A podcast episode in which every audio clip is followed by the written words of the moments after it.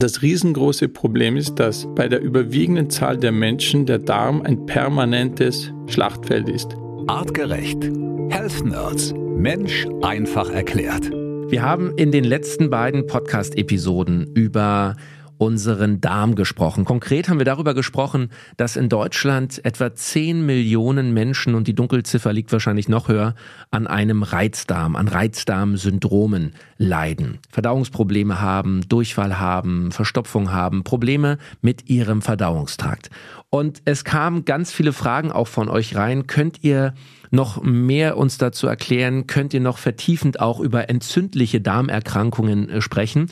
Und wir haben versprochen, das machen wir. Und Daniel Reheis ist heute wieder bei uns aus dem Health Nerds Wissenschaftsteam. Daniel, herzlich willkommen. Hallo Felix, ich freue mich. Daniel, wir müssen direkt vorneweg noch einmal einordnen. Warum ist unser Verdauungstrakt, warum ist unser Darm so extrem entscheidend für unsere Gesundheit? Aus dem simplen Grund, weil der Darm die mit Abstand größte und auch intensivste Kontaktfläche zur Außenwelt ist. Das heißt, der Darm ist mehrere hundert Quadratmeter groß, wenn man denn dieses gezotterte, also so stark gefaltete Ding auseinanderziehen würde. Und natürlich durch das, was wir essen und die ganzen Bakterien und alles, was dort wohnt, ist das ein permanenter Schauplatz von Nährstoffaufnahme, aber auch von potenziell gefährlichen Dingen wie Bakterien, Viren und anderen Sachen, die dort ähm, ja zu einem regelrechten Kriegsschauplatz führen können, wenn äh, nicht alles so läuft, wie es sollte. Mhm. Jetzt haben wir äh, gesprochen, dass wir heute über entzündliche Darmerkrankungen ähm, berichten wollen und darüber uns austauschen. Und da hast du direkt zum Start gesagt, pass auf, ich will gar nicht im Detail zu viel über Morbus Crohn und äh, wie sie alle heißen sagen, äh, sondern ähm, ähm, ich, ich würde da ganz anders rangehen. Warum? Warum brauchen wir eigentlich diese einzelnen verschiedenen Krankheiten, die es gibt, uns so im Detail gar nicht angucken? Was verbindet die alle zusammen? Ja, also wenn jemand genau wissen will, wo Morbus Crohn und, und, und, und wie und äh, die Symptome und so weiter, dann nimmt er sich ein Physiologiebuch und kann er, kann er sich das selber durchlesen. Mir ist es extrem wichtig, dass Menschen verstehen, dass Erkrankungen generell, aber vor allem alle, die im Darm vorkommen, auch wenn sie noch so unterschiedliche Erscheinungsbilder haben, fast die identischen Ursachen haben und damit sich auch die Therapie zu 95 Prozent ähnelt. Also beispielsweise, wenn ich jetzt die beiden Extreme nehme, die Autoimmunerkrankung, den Morbus Crohn und den gegenüber zum Beispiel Darmkrebs stelle, dann würde man sagen, boah, das sind zwei komplett verschiedene Dinge. Also das sind vielleicht sogar konträr, aber wir werden sehen, die Entstehung der beiden ist bis kurz vor der Manifestation, also bis kurz vor dem äh, Erscheinung, der, wo das dann das Krankheitsbild austritt, sind äh, faktisch identisch.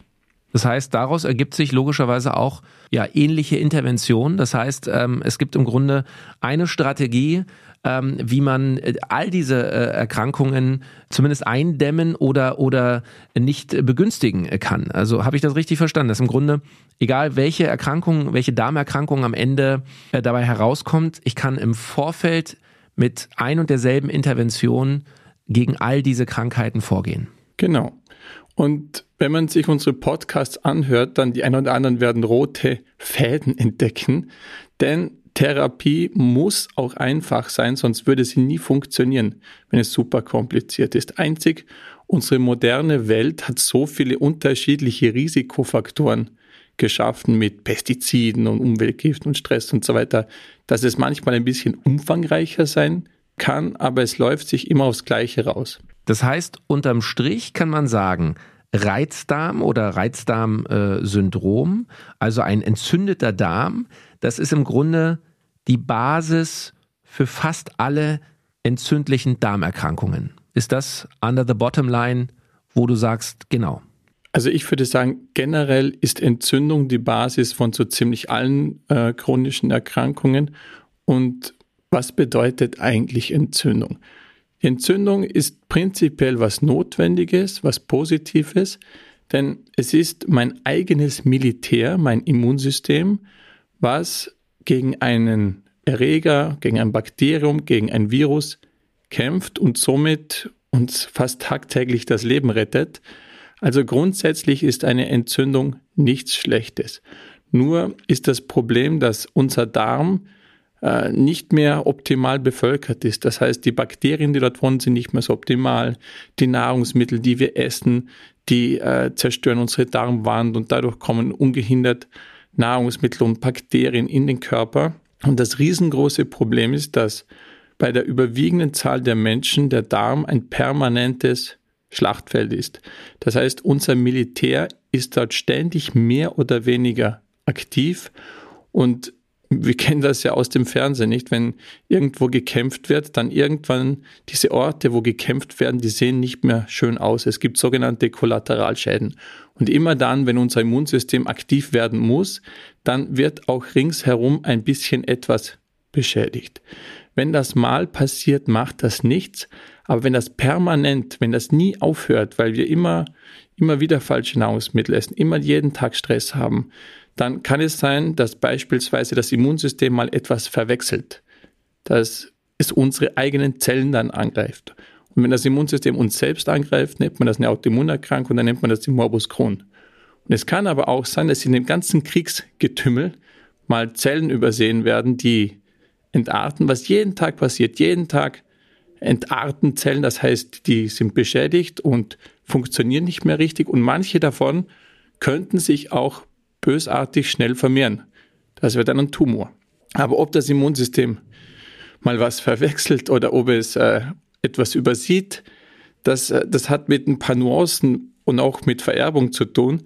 Aber grundsätzlich ist das Problem immer noch dieser permanente Kampf, der Krieg. Das heißt, ähm, äh, um, um direkt mal einen Blick jetzt auf mögliche äh, Verhaltensformen, Intervention zu geben, wir müssen es schaffen, dass unser Darmtrakt, unser Immunsystem, das da aktiv ist, Pausen hat, sozusagen Kampfpausen, wo es nicht aktiv ist, sondern wo auch die Zellen im Darm sich regenerieren können? Ist es so einfach? Im Prinzip ist es so einfach. Und ich muss an dieser Stelle ein bisschen auch auf den letzten Podcast, wo wir über ähm, den Darm gesprochen haben, verweisen und auch in dem Fall auf den äh, Hashimoto Podcast, denn bei Hashimoto gehe ich auf Autoimmunerkrankungen genauer ein. Also im Prinzip ist äh, Hashimoto der Morbus Crohn der Schilddrüse und auch die ganzen Basisinterventionen, die ich beim Darm erklärt habe, die kann ich natürlich so jetzt in der Form nicht mehr wiederholen, weil sonst geht der Podcast den ganzen Tag. Aber bitte hört euch auch die an. Und heute ist mir wichtig, dass ihr generell das Praktische, das Alltägliche versteht. Also wie könnte man im Alltag diesen, diesen ständigen Krieg im Darm, welche, was sind die wichtigsten Interventionen, dass dort so wenig wie möglich gekämpft wird. Und mhm. wenn so wenig wie möglich kämpfen heißt, dass ich den deutlich reduziertere Chance habe, dort eine Autoimmunerkrankung oder andere entzündliche Darmerkrankungen zu entwickeln. Und ich merke es auch sofort an meiner Energie. Denn dieser Krieg kostet unglaublich viel Ressourcen und das merke ich sofort an meiner Leistungsfähigkeit. Dann lass uns doch, und ich meine, wir machen es hier bei den Health Nerds natürlich immer, dass wir auch den evolutionären Bezug äh, haben. Bevor wir also uns mal ähm, den Darm heutzutage genauer angucken und, und mal so durch einen Tag äh, gemeinsam marschieren, wie es im Optimalfall dort ablaufen sollte, lass uns trotzdem, Daniel, einmal in die Vergangenheit gucken, aus evolutionärer Sicht. Wie hat der Darm des Menschen vor, vor vielen 10.000, 100.000 Jahren gearbeitet? Was ist damals anders gelaufen, als unsere DNA sich manifestiert hat im Vergleich zu heute? Gut, wir hatten natürlich komplett natürliche Nahrungsmittel. Wir hatten diese ständigen Stressoren, aber auch künstliches Licht nicht, was auch unseren Biorhythmus beeinflusst. Und damals war es wahrscheinlich so, wie wenn wir heute in den Wald gehen und in ein Häufchen äh, Rehgagel, wie wir sagen, diese oder wenn man auf den Berg geht, steigt man manchmal in so kleine Kügelchen von Gämsen, das sind mhm. Ausscheidungen von Gämsen. Das sind noch natürlich lebende Tiere. Und vielleicht habt ihr schon mal bemerkt, das stinkt nicht. Stinkt nicht so, als wenn man in Hundescheiße hier in Berlin steigt. Mhm. Und das hat den Grund, weil deren Verdauung noch optimal funktioniert. Also wir müssen davon ausgehen, dass das damals so war. Das wissen wir auch wissenschaftlich. Und bedeutet auch im Umkehrschluss, dass bei so gut wie gar niemand mehr die Verdauung wirklich optimal läuft. Und darum, auch wenn ich jetzt nicht äh, mich in Krämpfen wiege und, und, und Morbus Crohn oder Colitis ulcerosa habe, denke ich, kann man oder, sollte man die Tipps, die man heute hört, die kann, sollte jeder umsetzen. Mhm. Okay, dann ähm, wo wollen wir starten? Wollen wir einmal durch das Leben eines Menschen äh, gedanklich uns bewegen von Geburt bis äh, zum hoffentlich äh, späten Ableben, äh, was äh, im Darm alles vor sich geht, wie sich Bakterien dort bilden, wo die herkommen und welche Auswirkungen sie haben? Ja, also ich erkläre sogar manchmal wirklich den Darm anhand eines menschlichen Lebens oder was da alles schiefgehen könnte, weil das dann so ein paar, ah, so äh, Assoziationen weckt. Und ich höre immer öfter von Menschen, die sagen, ja, aber okay, ich sollte jetzt nicht so viel Brot essen, aber mein Opa, der hat sein ganzes Leben lang in der Früh sein Semmel gegessen und jenes und der wurde 88 und hatte keine Darmprobleme. Ja, das kann gut sein, denn Ernährung alleine, ausgenommen ich wenn ich jetzt mich wirklich furchtbar ernähre, führt noch nicht dazu, dass ich zwingend solch eine Erkrankung bekomme. Das heißt, es, es hängt immer an, an, an mehreren Faktoren und äh, wir sollten uns auch nicht so mit der älteren Generation vergleichen, die ganz anders aufgewachsen sind. Wir haben heute viel mehr darmgiftige Substanzen in unserer Umgebung, in unserer Nahrung, in den Medikamenten, die wir auch einnehmen. Und darum ähm, ist es wichtig, mal zu schauen, wie kommt es überhaupt zustande, dass Menschen eine Autoimmunerkrankung im Darm entwickeln oder einen entzündlichen Darm? Denn allein nur an der Ernährung scheint es nicht zu sein. Also der Darm hat auch massiv zu tun ähm, mit der Art und Weise, wie das Immunsystem funktioniert. Und offensichtlich scheint es ja so zu sein, dass bei entzündlichen Darmerkrankungen unser Immunsystem ein wenig überreagiert. Und hier können wir jetzt mal anfangen beim Beginn des Lebens und zwar schon während der Schwangerschaft. Schon während der Schwangerschaft wird das Immunsystem des Säuglings programmiert, denn es muss entschieden werden, leben wir eher in einer freundlichen Umgebung oder in einer feindlichen Umgebung. Unsere Welt ist geprägt durch absolute Sicherheit, wir haben keine Gefahren mehr wirklich trotzdem. Wenn in der Schwangerschaft irgendwelche Stressfaktoren vorhanden sind, sei es äh, wie jetzt zum Beispiel, nicht für finanzielle Sorgen vieler Menschen, dann interpretiert das unser Immunsystem so, als würden wir in einer potenziell gefährlichen Umgebung wohnen und dann wird das Immunsystem schon des Säuglings so programmiert, dann lieber ein bisschen überzureagieren als zu wenig. Das heißt, schon während der Schwangerschaft kann ich meinem Nachwuchs sozusagen die entzündlichen Darmerkrankungen ein bisschen in die Wiege legen. Okay, das heißt, da geht es äh, schon los, da entscheidet sich schon, was gebe ich meinen eigenen Kindern mit auf den Weg. Wie entwickelt es sich weiter? Welchen Einfluss auf äh, diese Darmbakterien hat am Ende natürlich die Ernährung, unser Stresssystem, unsere Stressoren, die wir erleben? Was können wir auch hier positiv beeinflussen mit Probiotika beispielsweise oder anderen Themen, die im Darm vielleicht ein bisschen für Ruhe und Ordnung sorgen. Lactoferrin haben wir mehrfach äh, gesprochen. Wie geht es im Laufe des Lebens weiter? Ja, also erstmal, du hast Probiotika angesprochen. Das erste Probiotika, was ein Baby bekommt, ist in der Scheidenwand der Mutter. Das heißt, es sollte eigentlich diese Bakterien der Mutter verschlucken. Und wenn zum Beispiel ein Kind durch einen Kaiserschnitt geboren ist, dann sollte man hier definitiv Probiotika auch geben, weil dann ist die Gefahr einer sogenannten äh, Fehlbesiedelung des Darms sehr groß und dem kann man mit Probiotika entgegenwirken. Und dann ist es natürlich für das Neugeborene extrem essentiell, dass es Muttermilch bekommt. Und in Muttermilch gibt es beispielsweise viel Lactoferrin, aber auch andere äh, Substanzen wie essentielle Zuckermoleküle, die Nahrung sind für gute Bakterien. Aber vor allem das Lactoferrin ist dazu gemacht, um das Mikrobiom, das heißt die Besiedelung vom Darm, positiv zu beeinflussen. Und wer gerade eine sagt, du hast ja ein kleines Kind zu Hause, zwei sogar. Der Karl ist schon, wie, wie alt ist jetzt der Karl schon? Ein Dreiviertel ist der Karl. Ein Dreiviertel. Ja, also da kannst Und der Oscar fünf Monate wenn man sich überlegt, soll man ein bisschen länger oder weniger lang stillen, dann würde ich dafür plädieren, dass man so lang wie möglich stillt, rein nur aus wissenschaftlicher Sicht. Also wenn viele sagen, ja, du hast gut reden, du hast ja keine Ahnung und so weiter.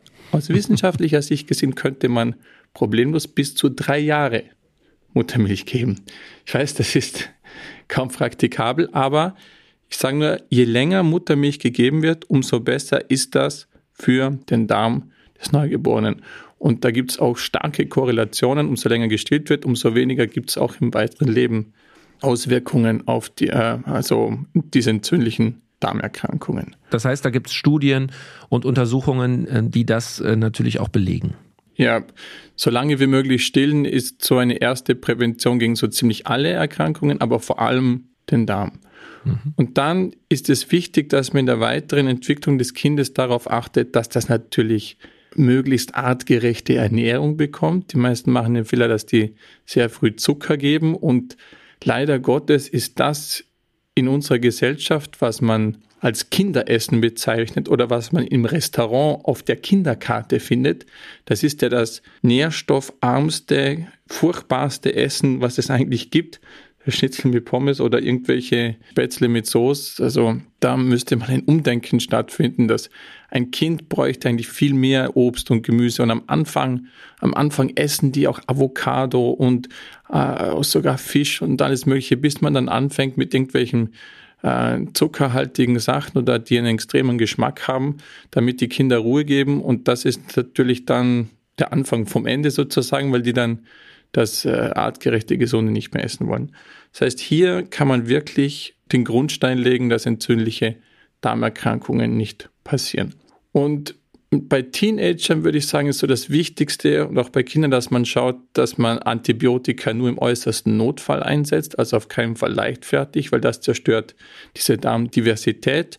Und bei den Ladies muss man leider darauf hindeuten, dass die Pille auch äh, sich sehr negativ auswirkt auf die Darmpermeabilität. Das heißt, fördert die Pille auch einen entzündlichen Darm. Ich weiß, man nimmt die Pille aus, aus gewissen Gründen und da wird man auch sagen, du hast als Mann leicht reden. Ich, ich sage nur, es ist nicht, es ist nicht optimal. Und äh, wenn man das hinauszögern kann, ob es andere Möglichkeiten gibt. Das gleiche Thema wie bei den äh, Schmerz- und Entzündungshemmern, wie bei Ibuprofen, Voltaren, haben wir ja schon gesagt. Die sind auch sehr darmtoxisch. Und ja, manchmal soll man die oder muss man die vielleicht einnehmen, aber man sollte sie nicht leichtfertig einnehmen. Und jeder sollte sich bewusst sein, dass die Pille auch etwas ist, äh, das definitiv äh, Nebenwirkungen hat. Mhm. So, das, das sind mal die wichtigsten Interventionen, würde ich sagen, bis zur Mitte des Lebens. So, und dann kommen wir in den Herbst und Winter des Lebens. Es geht also eher äh, Richtung äh, ältere Menschen. Auch das natürlich, wenn wir evolutionär mal zurückschauen, wir werden immer älter, dass, dass äh, Menschen äh, 50, 60, 70, 80, 90 Jahre alt werden. Das war natürlich vor äh, 50, 100.000 äh, Jahren undenkbar. Ja, also wir werden älter und brauchen äh, auch mehr Strategien, um gesund alt zu werden. Und ich denke, für unsere Generation das Wichtigste, was wir beachten sollten, ist exemplarisch herausgenommen das Hormon Cortisol, das Stresshormon. Denn ich habe gesagt, das Grundproblem, was wir ja bekämpfen wollen, ist dieser ständige Kampf im Darm. Und wenn wir gute Bakterien haben, weil wir viel Muttermilch bekommen haben oder keine Antibiotika, dann, dann haben wir so viele freundliche Bakterien, die wir gar nicht bekämpfen müssen. Das ist schon mal eine gute Grundlage. Und bei Erwachsenen ist es so, dass Cortisol, und das kennen wir, jeder, der mal Cortison bekommen hat, der wird gemerkt haben, boah, Schmerzen weg, Entzündung weg. Warum? Weil Cortison der Entzündungshemmer schlechthin ist. Und das Problem bei Cortison ist, wenn wir ständig ein bisschen Cortison produzieren, dann irgendwann wirkt es nicht mehr. Das heißt, wenn wir ähm, Stressfaktoren haben, die nicht aufhören, man nennt das auch unescapable stress, dann führt das Cortison auch zu Gewebezerstörung. Das heißt, das Cortison, was eigentlich dafür verantwortlich ist, um das Immunsystem zu hemmen, kann das nicht mehr. Plus Permanente Cortisonausschüttung führt auch zu Zerstörung von Gewebe, von auch Darmgewebe. Wenn ihr mal Cortisoncreme verwendet habt, werdet ihr gemerkt haben, ah, die Haut wird dann immer dünner. Cortison ist sehr gewebetoxisch. Und darum ist es wichtig zu verstehen, dass entzündliche Darmerkrankungen fast immer, wirklich fast immer verbunden sind mit unescapable Stress. Stressfaktoren, denen wir nicht entfliehen können, sei es ein Job, der uns nicht gut, eine Beziehung, die uns nicht gut tut, ein, ein, eine, eine Hypothek. Äh, für viele ist die Pandemie und, und jetzt diese gestiegenen Lebenserhaltungskosten, das ist auch unescapable Stress. Und da muss man natürlich versuchen, so gut es geht, rauszukommen. Ich weiß, manchmal geht das nicht, aber es muss wirklich verstanden werden, dass diese unescapable Stress-Situationen, dieser nicht aufhörende Stress, dass der dazu führt, dass der Darm kaputt gemacht wird. Und das ist wahrscheinlich der, der, der große Unterschied zum Opa, der immer in der Früh sein Brötchen gegessen hat. Äh, Weizenmehl, vielleicht nicht das Beste für den Darm, aber Opa ist einfach anders aufgewachsen. Opa hatte noch natürlichen Biorhythmus. Opa hat viel körperlich gearbeitet und Opa hatte diese modernen Stressfaktoren nicht. Und ich kenne aber genug alte Leute, die haben äh, schon äh, entzündliche Darmerkrankungen bekommen. Mhm. Das heißt, dieses äh, Beispiel greift ja auch nicht immer. Ja, also das, das, das, ich meine, solche Argumente hört man häufiger auch von Leuten, wenn es um Lungenkrebs geht, die dann sagen, ja, aber ich, guck mal, der hat, äh, der hat äh, nicht geraucht, hat es trotzdem bekommen oder hier ist ein Kettenraucher und der ist schon 90 und hat es nicht bekommen. Klar, es gibt natürlich immer individuelle Fälle, das ist ja ganz klar, aber man muss sagen, es gibt Faktoren, die eben die Wahrscheinlichkeit an einer bestimmten spezifischen Erkrankung ähm, zu leiden oder zu erkranken ähm, größer sind äh, als andere. Ja, das darf man eben auch natürlich beim Darm nicht außer Sicht lassen. Wir sind uns also einig, bis ins hohe Alter äh, entscheidet der Darm schon sehr massiv über unseren Gesundheitszustand. Lass uns noch ganz zum Ende des Lebens gucken, Daniel. Ähm, was kann im Darm schlimmstenfalls passieren, damit äh, unser Leben ein äh, jähes Ende findet? Ich habe auf dem Weg zum Lebensabend für unsere Generation noch ein paar Tipps, denn oft ist es so, dass der Stress wegen Arbeit oder sonst was, äh, dass wir den nicht einfach abschalten können. Und was wir bis ins hohe Alter tun sollten, ist uns kurz zu stressen und zwar so, wie wir immer gestresst wurden. Was meine ich damit? Wenn wir ganz kurz Stress haben, dann führt das im Körper zu einer Reaktion, die uns stressresilient macht, also gegen Stress schützt. Beispielsweise Sauna. Heute sagen die Leute, Sauna ist für mich nicht Stress. Doch, also am Anfang ist es angenehm, aber glaub mir, nach so 10, 15 Minuten ist das für den Körper Stress. Intensive Bewegung, Bewegung generell, das ist für den Körper physiologisch erstmal Stress und wenn es aufhört, dann produziere ich alle Substanzen, die mich vor Stress schützen. Darum hilft auch Bewegung oder auch eine kalte Dusche oder viele gehen jetzt im Winter Eisbaden. Diese ganz kurzen Stressfaktoren, also Hitze, Kälte, Hunger, Durst, also auch mal dieses intermittierende Fasten, wenig oft essen, aber auch Höhe, Höhenluft. Also wenn Leute super gestresst sind, empfehle ich auch mal wirklich in den Bergen ab 1200 Meter Urlaub zu machen. Und das sind diese alten Stressfaktoren, die uns dann resilienter machen gegen den modernen Stress. Und last but not least, auch mein Lieblingsstress-Impfsubstanz schlechthin, das ist, das ist Rhodiola. Das, äh, das, das findet man in der Apotheke, Rosenwurz. Oder auch bei Artgerecht gibt es Safran. Safran, das haben die chinesischen Kaiser immer geraucht, wenn die gestresst waren. Mhm. Äh, kann, man, kann man natürlich kochen, aber das Safranar geht dann dadurch verloren. Also das nimmt man besser als Supplement. Das sind super Substanzen, um sich gegen Stress zu impfen. Das heißt, die schützen einen vor den negativen Auswirkungen von Stress. Und damit okay. vor der Darmvernichtung schlechthin, beziehungsweise von den, von den wirklich schädlichen Auswirkungen, die von der Stressachse kommen, die werden eigentlich dadurch äh, deutlich reduziert. Mhm. So, jetzt haben wir also mal von Geburt bis zum Ende ähm, sind wir mal durch den Darm gesurft und haben äh, oder du hast direkt äh, gute Interventionen und äh, Tipps gegeben, was wir beachten können, was wir vielleicht verbessern können. Ähm, lass uns doch, weil das ist auch eine Frage, die häufig aus unserer Community kommt, könnt ihr uns mal ein konkretes Beispiel geben, wie sollte so ein Tag bei mir aussehen? Wie sollte ich mich ernähren? Wann sollte ich essen? Was sollte ich essen? Wie oft sollte ich essen? Können wir äh, mal einen Best Case Darmtag beschreiben, um mal ein Beispiel zu geben, wie wir unseren Darm und damit uns gesund halten? Also grundsätzlich profitiert der Darm von langen Pausen zwischen den Mahlzeiten. Das ist mal das Erste. Das heißt, wichtig ist, man sollte versuchen, weniger als 19 Mal pro Woche essen. Das heißt, dann fällt bei mir manchmal das Frühstück flach. Mhm, Moment, da müssen wir einmal nachrechnen. 19 Mal pro Woche bei sieben Tagen. Das heißt, wir essen an fünf Tagen essen wir dreimal, an zwei Tagen nur zweimal. Mhm. Es darf aber auch deutlich weniger sein als mhm. 19 Mal, kann auch 15 Mal sein oder 14 Mal. Okay. Also, also nicht mehr als 19 Mal. Je weniger oft, umso besser. Moment, muss ich direkt nochmal einhaken. Was definieren wir als Mahlzeit? Wenn ich zwischendurch mal einen Cappuccino trinke oder einen Apfel esse, ist das eine Mahlzeit oder gilt ein Snack äh, wie er im Volksmund genannt wird, nicht als Mahlzeit. Das müssen wir einmal definieren. Was ist eine Mahlzeit aus artgerechter Sicht? Ja, eine Mahlzeit, je größer sie ist, umso mehr ist sie eine Mahlzeit. Aber wir müssen leider so einen kleinen Snack auch als Mahlzeit werten, auch mhm. wenn das nicht die gleichen massiven Auswirkungen hat. Also wenn man zwischendurch mal einen Apfel snackt, ähm, ich würde das eher auf die Mahlzeiten begrenzen, also so wenig Snacks zwischendurch wie möglich. Aber mit der Größe steigt dann natürlich auch die, die Auswirkung von äh, von, von der Mahlzeit auf den Darm. Gleich noch eine Nachfrage von mir, Daniel, da musst du jetzt durch. Ähm, Getränke zwischendurch, was ist eine Mahlzeit als Getränk und was können wir getrost zwischen den äh, Hauptmahlzeiten äh, trinken?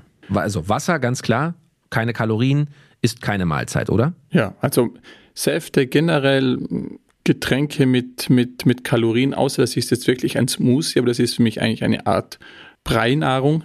Mhm. Süße Getränke gehören vom Speiseplan sowieso verbannt, vor allem Getränke wie Coca-Cola, die auch die super toxischen Phosphate und, und, und Zucker und Salz in großen Mengen enthalten. Also diese Getränke sind so darmgiftig, die gehören wirklich für immer vom Speiseplan verbannt. Vor allem, wenn man an Darmerkrankungen leidet, dann geht das leider gar nicht. Okay, auch äh, zuckerfreie Varianten, Zero-Varianten, Light-Varianten? Ja. ja.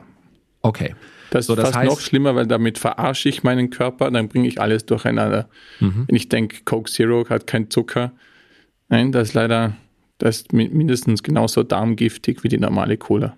Okay, ich sehe schon, also da müssen wir, glaube ich, auch mal eine eigene Podcast-Episode zu machen. Aber nochmal ganz konkret, das heißt, also Wasser kann ich bedenkenlos trinken, Tee genauso wahrscheinlich, oder? Ja, also ich will jetzt nicht in abartig großen Mengen äh, Flüssigkeit zu mir nehmen, vor allem nicht, wenn ich gestresst bin. Äh, aber ein Tee, natürlich Kräutertees sind super. Aus meiner Sicht auch viel besser als Kaffee. Wir hatten mal darüber gesprochen, weil mhm. Kaffee nachweislich äh, Stresshormone erhöht. Und wenn wir eh schon eine Gesellschaft sind, die permanent zu viel davon produziert, da muss man eigentlich sagen, ist Kaffee in unserer modernen Welt kein wirklich empfehlenswertes Getränk. Also versucht das auf ein notwendiges Minimum zu reduzieren. Jetzt nimm mir nicht die ganze Lebensfreude. Der Kaffee ist das Einzige, was noch geblieben ist, ja? Nein. Jetzt hast du aber was, was, was extrem Wichtiges gesagt, was Aha. auf keinen Fall vergessen werden sollte. Man sollte sich in keinem Fall stressen wegen Nahrung. Wenn das für jemand super stressig ist, wenn er jetzt anscheinend keinen Kaffee mehr trinken darf, dann bitte Kaffee trinken, weil sich nur nicht stressen lassen. Mhm. Peu à peu. Wenn euch eine Ernährungsumstellung, wenn da eine Welt zusammenbricht, wenn ihr sagt, nein, ohne mein Frühstücksbrötchen, da, da, da fühle ich mich nicht mehr wohl, das ist nicht mehr mein Zuhause, keine Ahnung, dann, dann, dann lasst das mal so. Das, das aller Regel Nummer eins, sich nicht stressen wegen Essen. Sehr gut. So, dann, dann lass uns konkret jetzt den Tag beschreiben. Ich bin ein bisschen abgedriftet mit den äh, Zwischenmahlzeiten, Snacks und Getränken, aber wir wollen ja darüber sprechen, wie sieht so ein Tag aus? Will mein Darm ausschlafen bis halb zehn oder sollte er mit Sonnenaufgang um 6.30 Uhr äh, geweckt werden? Das hängt davon ab, wann man eingeschlafen ist, aber man sollte zwischen sechs und acht Stunden schlafen, nicht mehr und nicht weniger. Mhm. Und ähm, der Körper kann es ein bisschen ausgleichen, austarivieren, das muss nicht jeden Tag gleich sein, aber je nachdem, wann man ins Bett geht.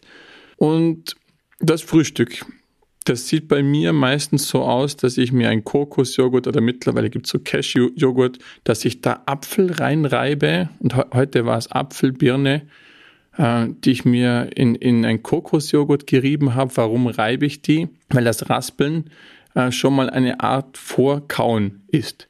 Habe schon mal erwähnt, dass wir alle Aufspaltungsprobleme haben. Das heißt, dass wir äh, die Nahrung nicht gut aufnehmen können und darum es sinnvoll ist, die entweder zu kochen oder zu pürieren oder die simpelste Form, das erstmal zu tun, ist das Raspeln. Das heißt, durch das Raspeln des Apfels und der, der Birne äh, mache ich die leichter verdaulich und das Joghurt, das Kokos ist etwas Fermentiertes und Bakterien, die etwas fermentieren, verdauen das auch schon vor. Das heißt, auch wenn das jetzt nicht erwärmt ist und gekocht ist, ist das eine super super verdaubares, schnell gezaubertes Frühstück. Meine Mama macht beispielsweise manchmal Äpfel, die sie erhitzt. Das kann man auch machen. Äh, sie macht dann das mit so Dinkelflocken. Dinkelflocken ist nicht das super artgerechte Nahrungsmittel, aber das kann man mal machen. Äh, und, und, und durch das Erhitzen wird das einfach auch bekömmlicher. Man mhm. kann aber auch ein Frühstücksmussi machen. Und wer es morgens runterkriegt, sind Eier eines der besten Nahrungsmittel am, am, Vormittag, die man machen kann. Ich mache immer so Spiegeleier, wo das, äh, das Eigelb noch intakt ist. Und dann äh, schneide ich da Zwiebeln und Knoblauch und Gemüse, manchmal sogar Garnelen, alles Mögliche rein. Das ist dann fast schon ein Brunch. Aber das wären optimale Nahrungsmittel für die erste Tageshälfte. Also Gemüse, Fisch, vor allem Zwiebeln, Eier, Joghurt, am besten nicht von der Milch und dann äh, Früchte, Nüsse, Mhm. Das, das wäre das optimale Darmfrühstück. Beim Joghurt will ich direkt noch eine Sekunde bleiben, Daniel, denn ähm, ich, äh, ich mache ja momentan Reset-Darmsanierung und bin also auch äh, genau, wie du es beschrieben hast, gerade dabei, so zu frühstücken. Die Frage, äh, wenn ich im Supermarkt stehe, es gibt mittlerweile viele Kokos-Joghurt-Anbieter. Was ich interessant finde, wenn man mal genauer reinguckt, was drin ist, bei den meisten sind noch Erbsenproteine oder irgendwelche anderen Zusatzstoffe und teilweise unterscheidet sich der Anteil des, äh, des Kokos, was wirklich verarbeitet ist, zwischen 40 Prozent und fast 100 Prozent. Es lohnt sich also schon auch nicht nur auf die Verpackung zu gucken, Kokosjoghurt, sondern auch, was ist drin, oder? Manchmal ist es ein Sojajoghurt mit ein bisschen Kokosgeschmack oder mit mhm. ein bisschen Kokos drin und von der Aufmachung her wird suggeriert, dass es ein Kokosjoghurt ist. Ja, da muss man eben genau auf die, die Inhaltsstoffliste schauen und und um, um, mein Mann hat auch so, so, so eine proteinreiche Nussmischung gekauft und ich habe mir die da hinzugefügt, weil das dann ein bisschen so crunchy war und das fand ich ganz super. Also das hat mir dann richtig Spaß gemacht, auch zu essen. Also Essen soll ja auch bitte Spaß machen und schön sein. Aber ich habe das noch fotografiert, was da drin ist. Also Hafervollkornflocken und dann geht es schon los mit Soja. Äh, Extrudat, Soja-Eiweiß, also da kam wohl das Eiweiß her. Und dann kam schon der Stabilisator mit dem Calciumcarbonat und Sojaflex und Reismehl und Zucker, äh, Vanillearoma, dann nochmal Zucker, Weizenkleber. Und dann ganz hinten kamen die groß auf der Verpackung abgebildeten Nüsse, wo ich gedacht ah. habe, das besteht nur aus Nüssen, da war es halt so 3, 2 Prozent. Okay, also wenn, dann lieber ähm, Cashewkerne äh, zum Beispiel in den Joghurt noch reinmachen. Wer ein paar Kohlenhydrate mag, wer es gerne irgendwie so ein bisschen mehlig mag, vielleicht auch mal im, im Mund. Nüsse, Cashewnüsse sind eine gute Idee. Ja, und dann beim Mittagessen kann man, denke ich, ist am ehesten der Zeitpunkt gekommen, wo man dann auch rohe Nahrungsmittel isst, das heißt so Salate und ein bisschen Rohkost. Das sind eher Sachen, die würde ich in nicht zu spät am Abend essen, denn die brauchen deutlich länger, um verdaut zu werden. Hier sollte man sich auch Zeit nehmen, die entsprechend auch kauen zu können. Ich weiß, die meisten Menschen haben in der Mittagspause nicht so viel Zeit und man kann gern auch, ähm, wie gesagt, zwei Mahlzeiten reichen aus, ein spätes Frühstück oder, oder dann nur ein Mittagessen. Und ähm, beim Abendessen ist es so, dass man jetzt weiß, man sollte wirklich nicht zu spät essen. Also wie das die Spanier machen, ab 9 Uhr am Abend oder teilweise dann erst um Mitternacht zu essen, das ist wirklich keine gute Idee, was die Verdauung und was den Darm angeht, denn das sollte wirklich so früh wie möglich passieren. Das heißt, früher essen ist besser als später.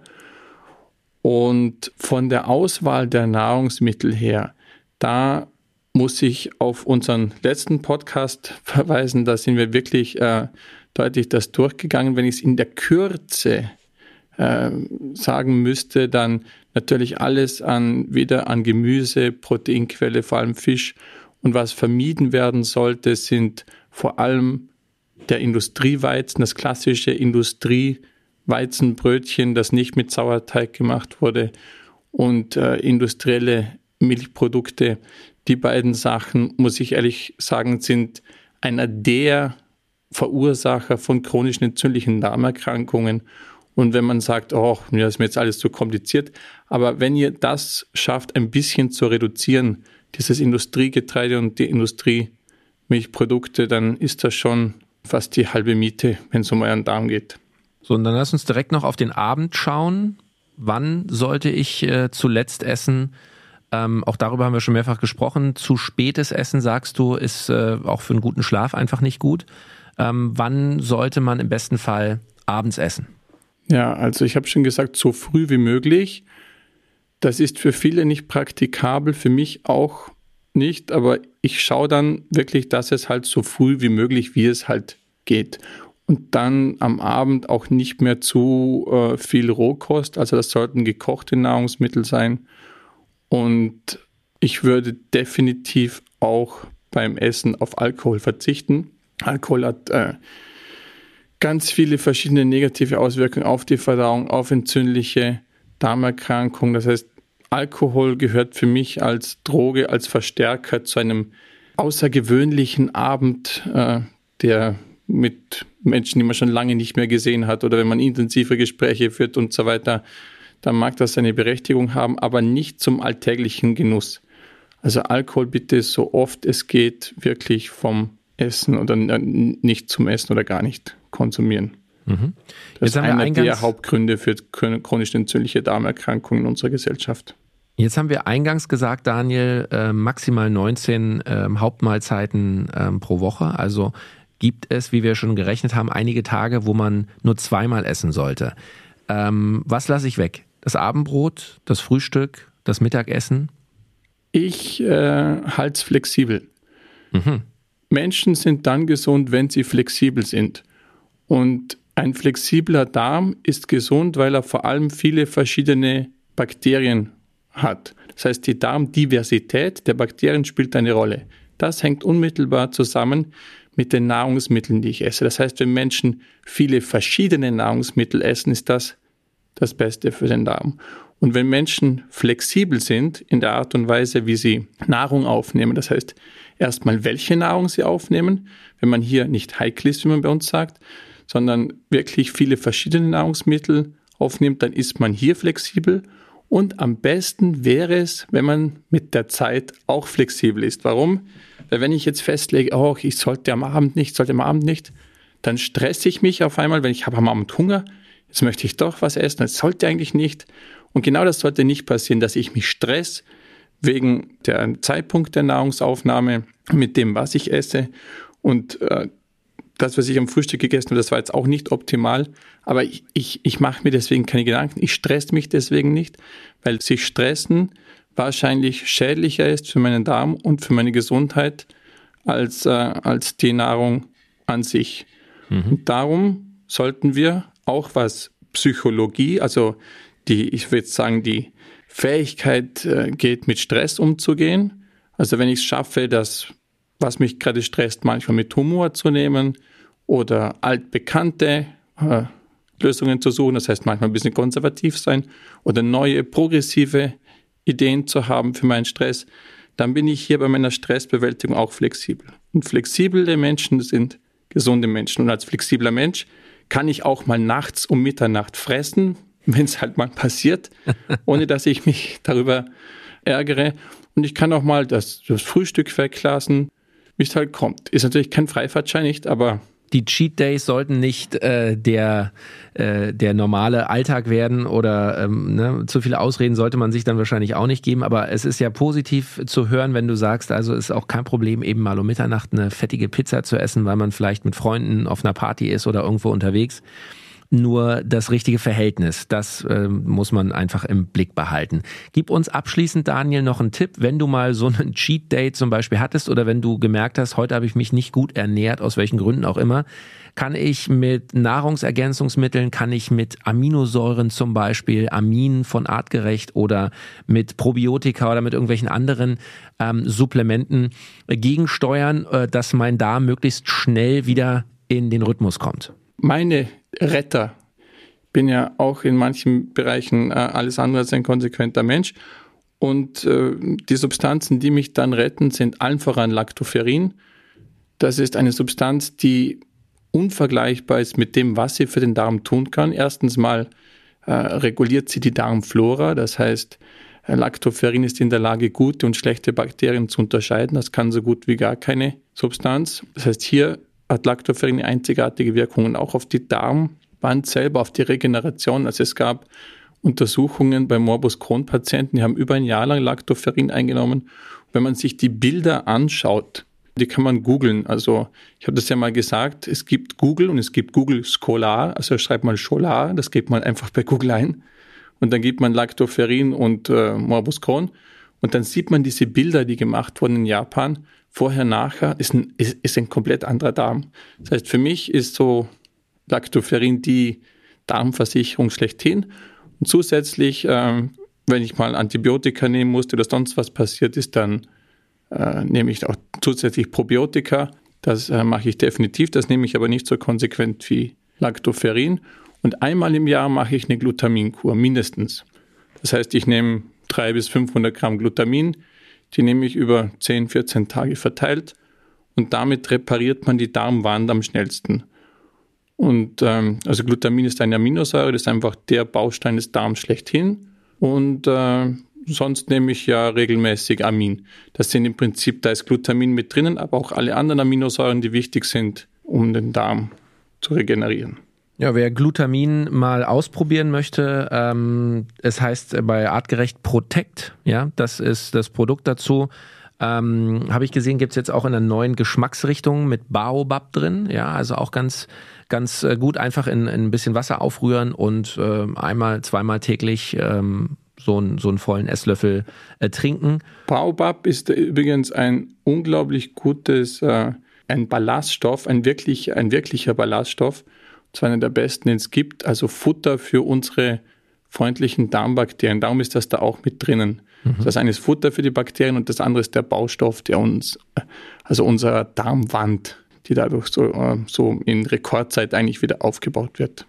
Das heißt aber, das können wir doch auch direkt noch als Tipp mitgeben, wer das mal ausprobieren will, wer vielleicht an Verdauungsproblemen wirklich leidet, an Durchfall oder sich einfach im, im, im Verdauungstrakt merkt, da läuft alles nicht so richtig rund neben all den Interventionen, was die Ernährung, die Ernährungsfrequenz und den Stress angeht, probiert doch vielleicht auch das mal aus. Vielleicht so eine ähm, ähm quasi kleine Reset-Kur, ohne gleich alles zu verändern, aber mal 14 oder 20 äh, Tage lang diese Aminosäuren, dieses Protect äh, nehmen und mal schauen, wie sich euer Gefühl im Bauch verändert. Das können wir doch durchaus noch als Tipp mitgeben.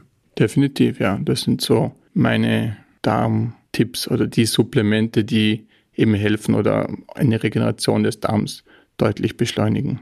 Entzündliche Darmerkrankungen. Ich äh, nehme mit, Stress ist Faktor Nummer eins, wenn es um diese Erkrankungen geht. Und ich nehme mit, ähm, im Grunde, ob es am Ende ein Morbus Crohn wird, ein Colitis ulcerosa oder im schlimmsten Fall sogar ein Darmkrebs, der Weg dahin ist erst einmal sehr ähnlich und die Intervention, das, was wir alle ja protektiv äh, tun können, um, um das zu verhindern, äh, sind im Grunde äh, die gleichen Maßnahmen. Und Daniel, ganz herzlichen Dank dafür, dass du uns hier das so vereinfacht und wirklich nachvollziehbar nochmal erklärt hast.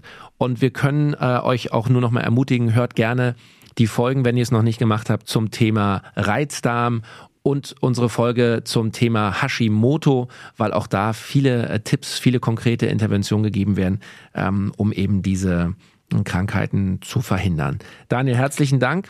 Und, und, und was man natürlich auch äh, abschließend erwähnen sollte, es gibt ein ein tolles Buch, das ich mit Herrn Dr. Preumboom geschrieben habe. Mhm. Und dort gibt es ein ganzes Kapitel zum Thema Darm, also mit den ganzen Lebensmittellisten und äh, den ganzen Substanzen, die sonst noch problematisch sind. Also da steht das nochmal mit Rezepten ganz genau drin.